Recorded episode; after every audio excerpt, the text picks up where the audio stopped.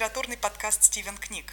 Сегодня с вами Валентина, и мои мини-эпизоды – это литературный салон Стивена, куда приходят интересные люди и приносят с собой свежесть, новизну и неожиданные темы для обсуждения.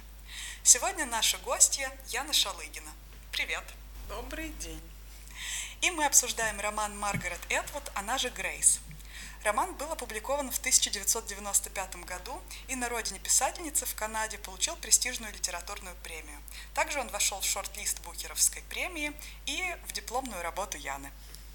Расскажи, пожалуйста, какой сюжет у этого романа?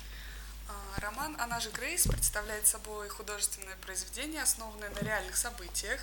Его главный персонаж, Грейс Маркс, была одной из самых печально известных канадских женщин – в 1840 году в возрасте 16 лет ее обвинили в двойном убийстве. Вместе с конюхом Джеймсом Макдермотом она была признана виновной в убийстве их нанимателя Томаса Киннера. Убита была также экономка, но до нее обвинитель не дошел, поскольку за одного Киннера обоих подсудимых уже приговорили к смертной казни.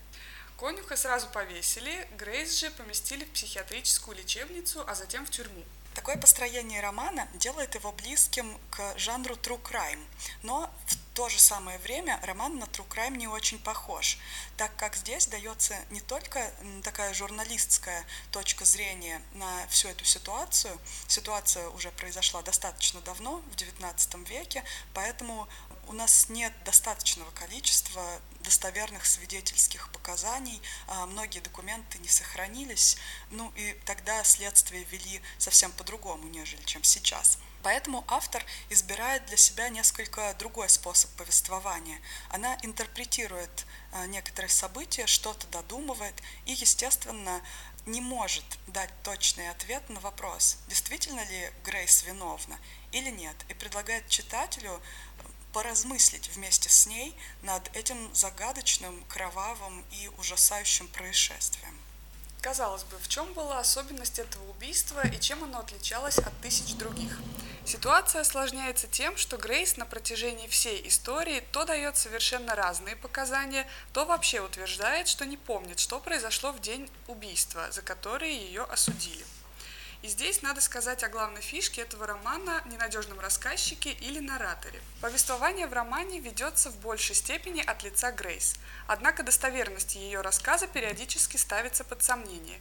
Ее внутренний монолог и то, что она говорит, далеко не всегда совпадают, но вопрос, с чем это связано, открыт для обсуждения – Стоит ли за этим какой-то злой умысел? Является ли это последствием амнезии? Или же это просто желание произвести положительное впечатление, чуть-чуть приукрасив события, тем самым добиваясь скорейшего помилования?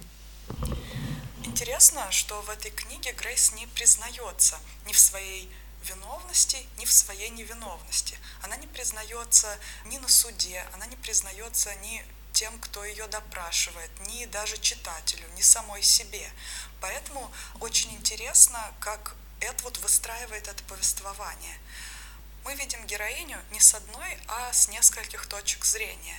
Всю информацию о Грейс мы получаем из совершенно разнообразных источников, а не только из ее внутренних и внешних монологов. Практически всю информацию о Грейс мы получаем либо от других персонажей, которые так или иначе связаны с ее историей, либо от нее самой, причем в двух вариациях. С одной стороны, она рассказывает о себе уже в переосмысленном, а может и додуманном варианте, что свидетельствует о том, что информация, которую дает сама Грейс, может являться субъективной, а потому ложной. С другой стороны, во время бесед с доктором Саймоном у нее нет возможности придумать такую ложь, которая вызвала бы определенные подозрения – переделать историю своей жизни так, чтобы самой не запутаться в ложных показаниях. Тем более, что во время таких бесед доктор Саймон задает Грейс наводящие вопросы, пытаясь получить как можно более правдивую информацию. Поэтому особое внимание стоит уделить манере повествования Грейс Маркс. Вся ее речь в романе дается сплошным текстом, без разграничения на диалоги и внутренние монологи – все, что описывает и повествует героиня романа, выглядит не иначе, как пересказ событий, или же собственные рассуждения по поводу произошедшего. Следовательно, читатель имеет дело уже с переосмысленной и измененной информацией, которую он видит через призму взглядов и суждений Грейс, а потому каждое сказанное слово несет субъективную оценку. Однако в момент встреч Грейс и доктора Саймона повествование приобретает форму диалога. Что свидетельствует о том, что в этот момент читатель имеет дело с гораздо более объективной информацией, поскольку у героини нет возможности переделать свой рассказ, а даже если и есть, то это незначительно повлияет на общую картину повествования. То, о чем рассуждает Грейс в своей внутренней речи, является не иначе, как подготовкой к внешнему монологу, то есть репетицией образа, который она стремится показать доктору Саймону – ведь именно из ее внутренних монологов мы узнаем большую часть достоверной информации, которую она умело скрывает от своего собеседника. Здесь надо отметить, что важная роль в построении образов принадлежит мотивации героев.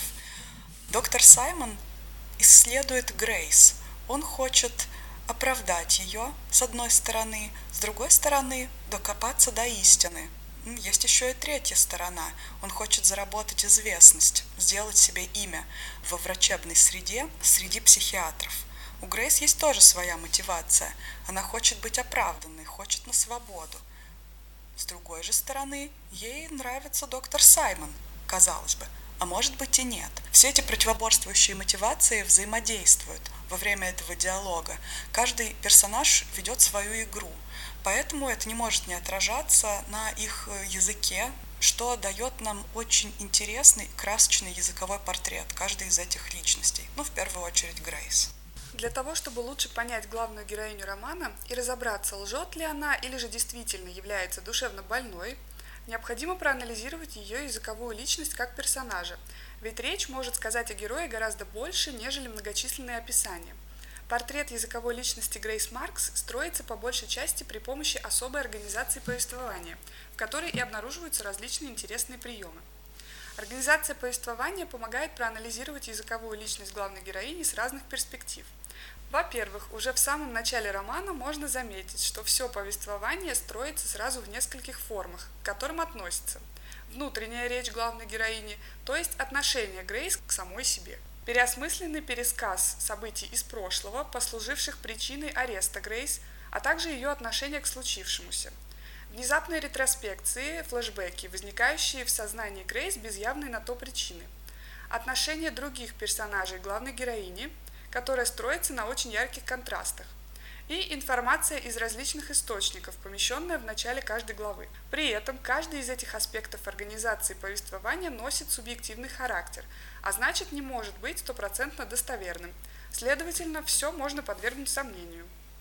И вот эти внезапные ретроспекции, про которые только что сказала Яна, эм, возникают в сознании Грейс не то чтобы совсем без явной причины. Доктор Саймон использует метод свободных ассоциаций, когда хочет вытянуть из Грейс правду, хочет ее разговорить и каким-то образом втереться к ней в доверие. Эти ассоциации он подбирает совершенно каким-то очевидным, немножко глупым образом, когда он показывает ей овощи, например, намекая на подвал, в котором было найдено тело одной из убитых, предположительно убитых а, именно Грейс. И Грейс видит насквозь всю эту игру в ассоциации и дает ему совершенно неожиданные какие-то ассоциации и воспоминания, никак не связанные с тем эпизодом, который врача интересует. При этом в своей голове она прокручивает те эпизоды, которые он хотел бы у нее вызвать, и после, в какой-то совсем неожиданный момент, выдает их ему вслух, но уже в отредактированном виде. Здесь мы видим, как работают механизмы памяти, во-первых, в ее внутренней речи, и во внешней, как работает ее мотивация и попытки создать правильное впечатление. Впечатление, в общем-то, она пытается создать вполне определенное. Во-первых, стать максимально загадочной и привлекательной для этого доктора. Ну и в какой-то степени она выступает как Шахерезада. Она плетет свою сказочную нить как можно дольше, чтобы продлить вот эти странные и несколько развлекательные для нее беседы с врачом. Проще говоря, она умело косит под дурочку, читатель говорит одно, а Саймону выдает совершенно другое. Вот так. Среди источников, которые использовала Маргарет Этвуд при написании своего романа, были аутентичные материалы, посвященные этому делу, напечатанные в газетах того времени. Надо сказать, что преступления очень сильно интересовали э, общественность XIX веке, так как развлечений было чуть меньше, чем сегодня, и репортеры не гнушались ярких, а порой и чересчур ярких выражений. Поэтому с их точки зрения Грейс предстает то хладнокровной роковой женщиной, то красоткой, тоже роковой, то совершенно кроткой и невинной овечкой. То есть в ее образе, с точки зрения прессы, никогда нет никаких полутонов. Она либо абсолютно невиновна, либо ее руки чуть ли не по локоть в крови. Это, естественно, несколько не совпадает ни с истиной, ни с представлением Грейс о себе самой. После убийства Грейс получает довольно яркое прозвище, которое является чуть ли не ключевым во всем романе. Фраза «celebrated murderess», которая была дана в переводе как «прославленная убивица», а, неоднократно упоминается в третьей главе и является ключевой для понимания образа Грейс Маркс. А, ведь то, как она сама относится к этому званию, говорит о многом. Во-первых, а, слово celebrated или же прославленный означает горячо любимый людьми, восхваляемый многими людьми. А, в данном случае использование эпитета «прославленный» в сочетании со словом «убивица» создает некий оксюморон, который выражает ироническое отношение Грейс к своему званию, которое также подтверждается ее словами. В третьей главе она говорит о том, что можно быть прославленной певицей, прославленной поэтессой, а, прославленной актрисой, но чем может прославиться убивица? При этом она не отрицает точку зрения журналистов, которые дают ей такое прозвище, и при этом а, наоборот, она старается оправдать, так сказать, свой высокий статус. Наоборот, она считает, что в какой-то степени этим званием можно гордиться. Еще одна немаловажная деталь, которую мы уже упоминали в самом начале, то, что Грейс приговорили к психиатрической больнице – и после того, как Грейс провела там достаточно много времени, она уже не могла избавиться от этой стигмы. Окружающие воспринимали ее как сумасшедшую. Однако, несмотря на то, что окружающие считают главную героиню сумасшедшей, сама же Грейс, рассуждая о себе и своем положении и состоянии, утверждает, что не является таковой.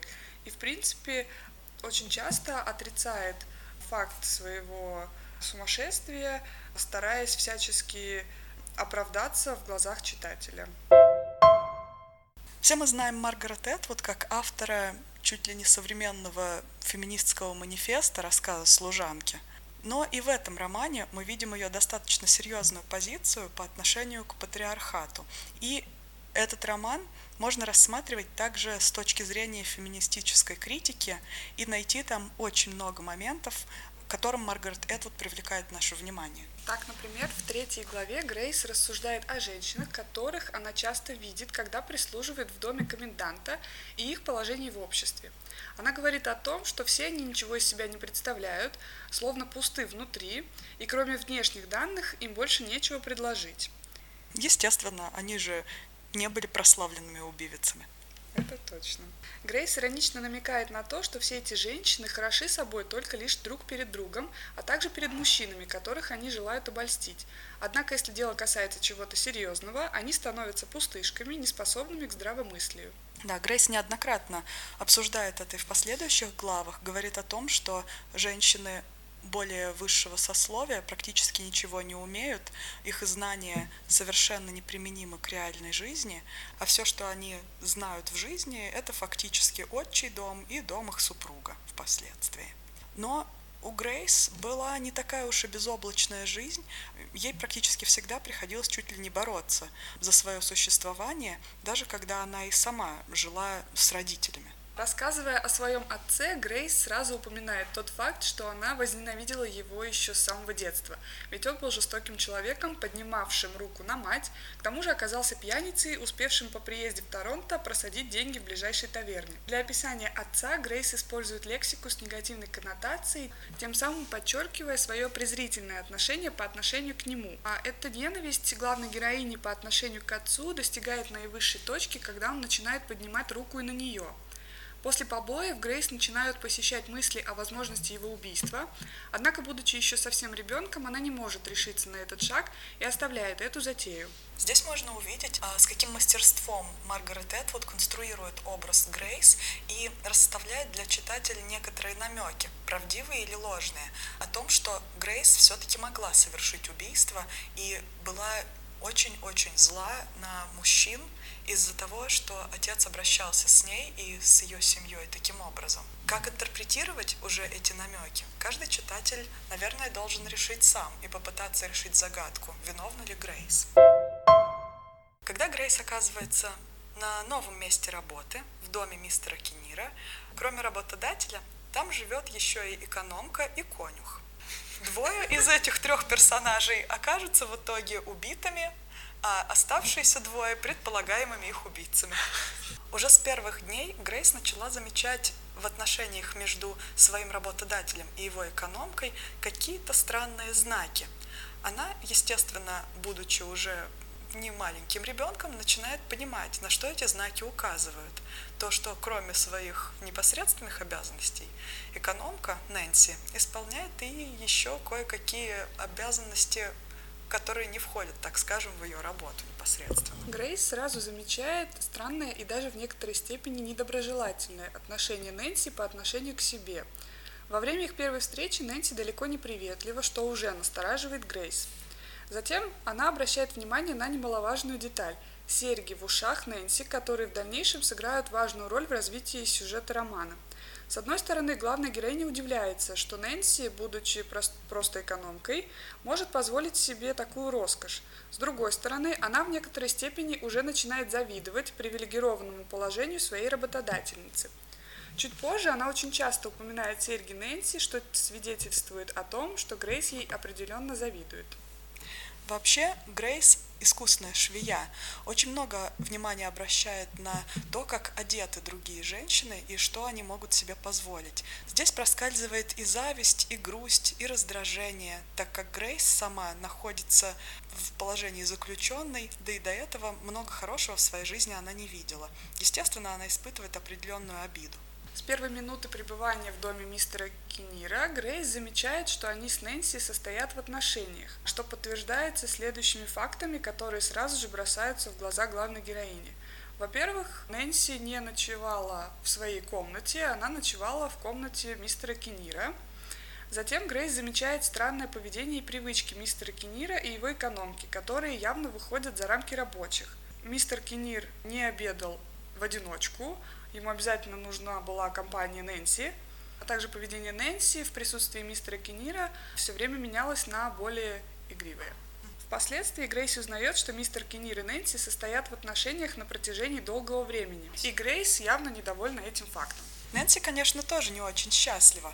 А, в доме появляется не просто пара рабочих рук, которые помогают ей, но и некая конкуренция, потому что мистер Кенир сразу же положил глаз на более молодую и свеженькую новую работницу в доме. По отношению к Грейс Нэнси ведет себя крайне недоброжелательно и в некоторой степени даже враждебно, сразу же видно в ней конкурентку. А, рассказывая о Нэнси, сама же Грейс тоже не скупится на эпитеты и метафоры, в которых выражает свое негативное отношение по отношению к Нэнси, стараясь с самого начала выставить ее в плохом свете и тем самым оправдывая свое участие в преступлении, ведь, судя по ее рассказу, мотивы для убийства были очевидны. Намеренная аккумуляция отрицательных качеств Нэнси позволяет сделать вывод о том, что по отношению к ней Грейс выступает в качестве ненадежного рассказчика, стараясь вызвать отвращение у читателя.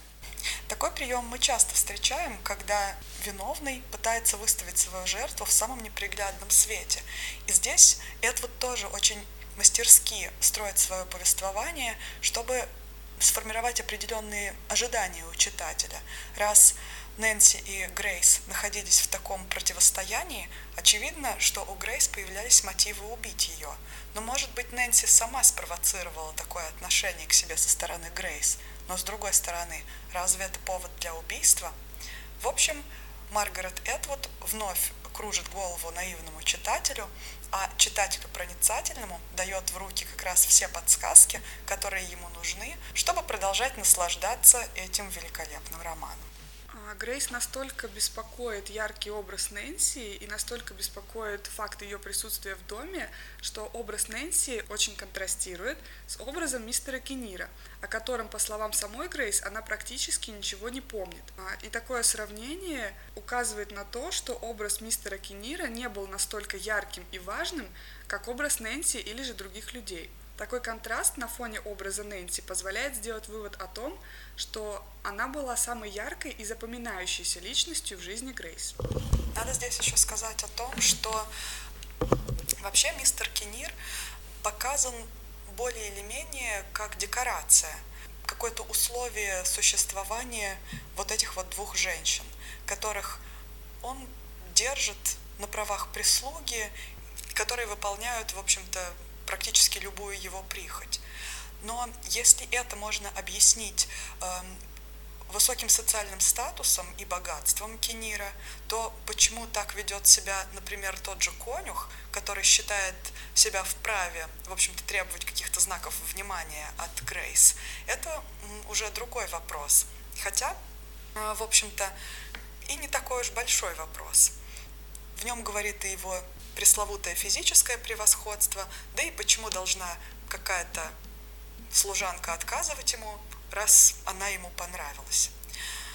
Сюда же относится и еще один эпизод из более ранних глав романа «Смерть подруги Грейс», которую звали Мэри Уитни. Мэри умирает от последствий неудачного аборта, на который ее сподвигла связь с хозяйским сыном. И здесь Эдвард снова привлекает наше внимание к бесправному и горькому положению женщин, особенно женщин более низкого социального положения в XIX веке. И главный вопрос романа – виновна ли Грейс?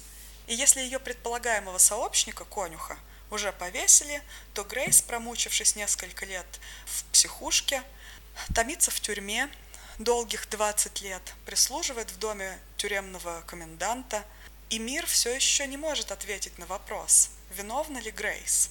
Что же думает по этому поводу Эдвуд и мы? Доктор Саймон, желая ответить на этот вопрос, все же добивается разрешения провести сеанс гипноза для Грейс Маркс. Это показывает, насколько любопытно была личность этой прославленной убивицы для ее современников и насколько в отчаянном положении находилась современная наука. Повествование во время сеанса гипноза ведется от третьего лица, следовательно, может быть принято за объективную точку зрения. То есть здесь мы уже можем верить автору, а раз это объективная точка зрения, то рассказчик уже не настолько ненадежен, и мы можем верить его словам. Во время сеанса Грейс ведет себя очень скованно, и ее одолевает животный страх.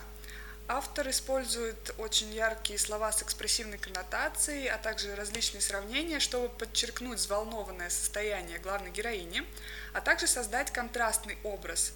То есть читатель привык видеть Грейс уверенной в себе, умной и хитрой женщиной. Сейчас же она предстает перед читателем загнанной в ловушку преступницей, которая боится быть наконец раскрытой. И дабы не допустить этого, Грейс разыгрывает самое настоящее представление Станиславский бы позавидовал.